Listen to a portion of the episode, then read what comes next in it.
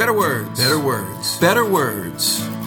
Hey, thanks for coming on board for another episode of Better Words.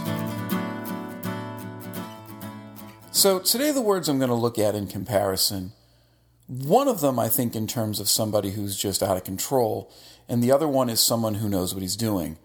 Um, some people use these words interchangeably. I think that they're very, very different in comparing the way that, that you may wind up taking chances in life. And those two words are risk taking versus reckless. Risk taking, adjective, willing to take risky actions in the hope of a desired result. Reckless, adjective, of a person or their actions, without thinking or caring about the consequences of an action. So Amelia took both definitions today. Um, she's the only one who's still up. It's gotten pretty late at night here uh, to be recording this on Wednesday night so I can put it out on Thursday morning. Um, yeah, when I think in terms of risk taking versus reckless, one of the examples that I have in mind is uh, from a baseball standpoint, trying to steal third base. I, I've stolen third base a couple of times. There are a couple times that I've done it when it was a good idea, and a couple times I've done it when it wasn't such a good idea. In fact, the most prominent memory in my mind of someone trying to steal third base was a guy named Steve Lyons, who was a prospect for the Boston Red Sox, and Wade Boggs was at the plate, and the Red Sox were down a run in the bottom of the ninth or some significant situation, and Lyons is standing on second.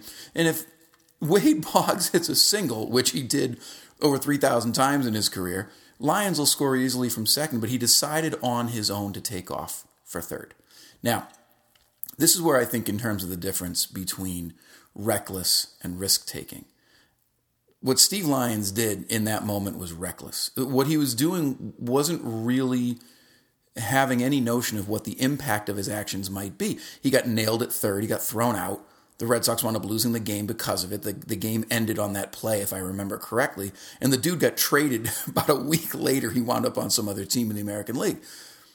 When you're taking a risk, you know what the consequences are going to be, and you're, you're hoping as Amelia said in the definition, for a certain kind of outcome. But you're going into it eyes wide open, really based on the facts and what the risks are, and, and determining it's worth taking that risk. Sometimes trying to steal third base is worth taking the risk, other times it isn't.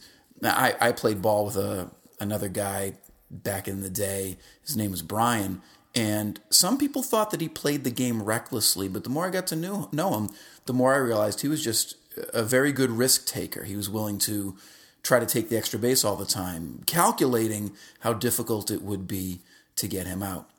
Now, when it comes to life in general, whether it's a family decision, a business decision, a job decision, um, any kind of decision, if you're considering taking a risk, it's probably a good idea to share it with other people. And this is where I look at the difference between risk taking versus reckless. Reckless, there tends to be a lack of concern for how it's going to impact you, but more significantly, how it's going to impact others. People, people that are reckless just generally don't care what happens to them, which in some way you could argue, well, hey, if that's what you want to do, that's what you want to do.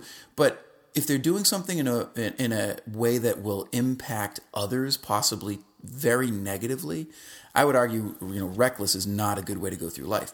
Risk taking on the other hand, I think of as a positive thing, especially if you are inclusive of the people around you whom it might affect.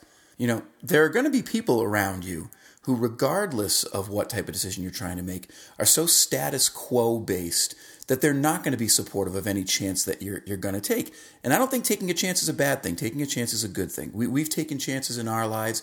We uprooted and moved from New York down to Texas, you know, for my wife to follow a job. And when that all uh, went south at some point years later due to a company's bankruptcy, we wound up moving back north again.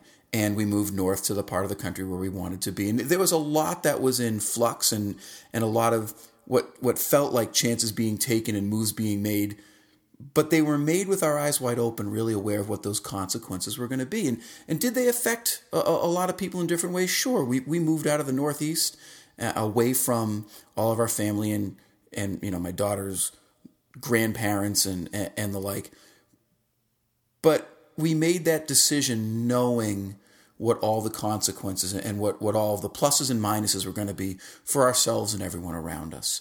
So, you know, I'd like to think that people have come to recognize myself and my family and my wife for some of the risks maybe that we've taken uh, as not having been reckless.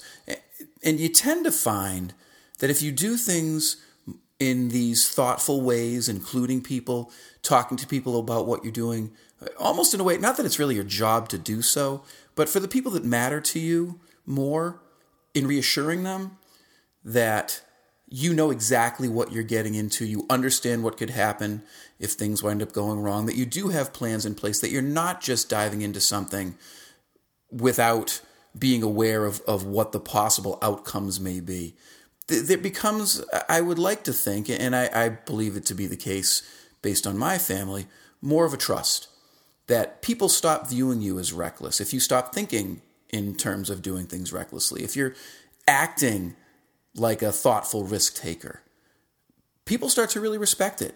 Um, there's much less of this idea of, oh, he's going off and doing something crazy, and boy, I really hope it all goes well. And, and in a way, it puts everyone else's mind at ease as well. So, you know, I hope going forward, it, it, you're not discouraged from taking chances. I think taking chances and getting outside of your comfort zone is really the only way to grow and develop. Um, I hope that you consider taking risks going forward, but that you include other people and let them know that, that you know what you're doing and everything's going to be okay and that they shouldn't be worried about you as though some external things are going to happen to you. You're in control of what you're choosing to do. You recognize what the outcomes are going to be. Yes, you hope that things all go well, but let's face it, things don't all go well whether you take a chance or not take a chance. Staying in the status quo, things can go poorly also. So why not go and do that thing that you want to do? So as you go forward in life, don't be reckless, but by all means, keep taking risks. I hope you enjoyed this week's edition of Better Words. Come on by next Thursday when we do this all over again. We'll pick a couple of different words and, and consider how the words that you choose might impact the way that you think and feel and act and behave, and maybe put you in a, in a better place.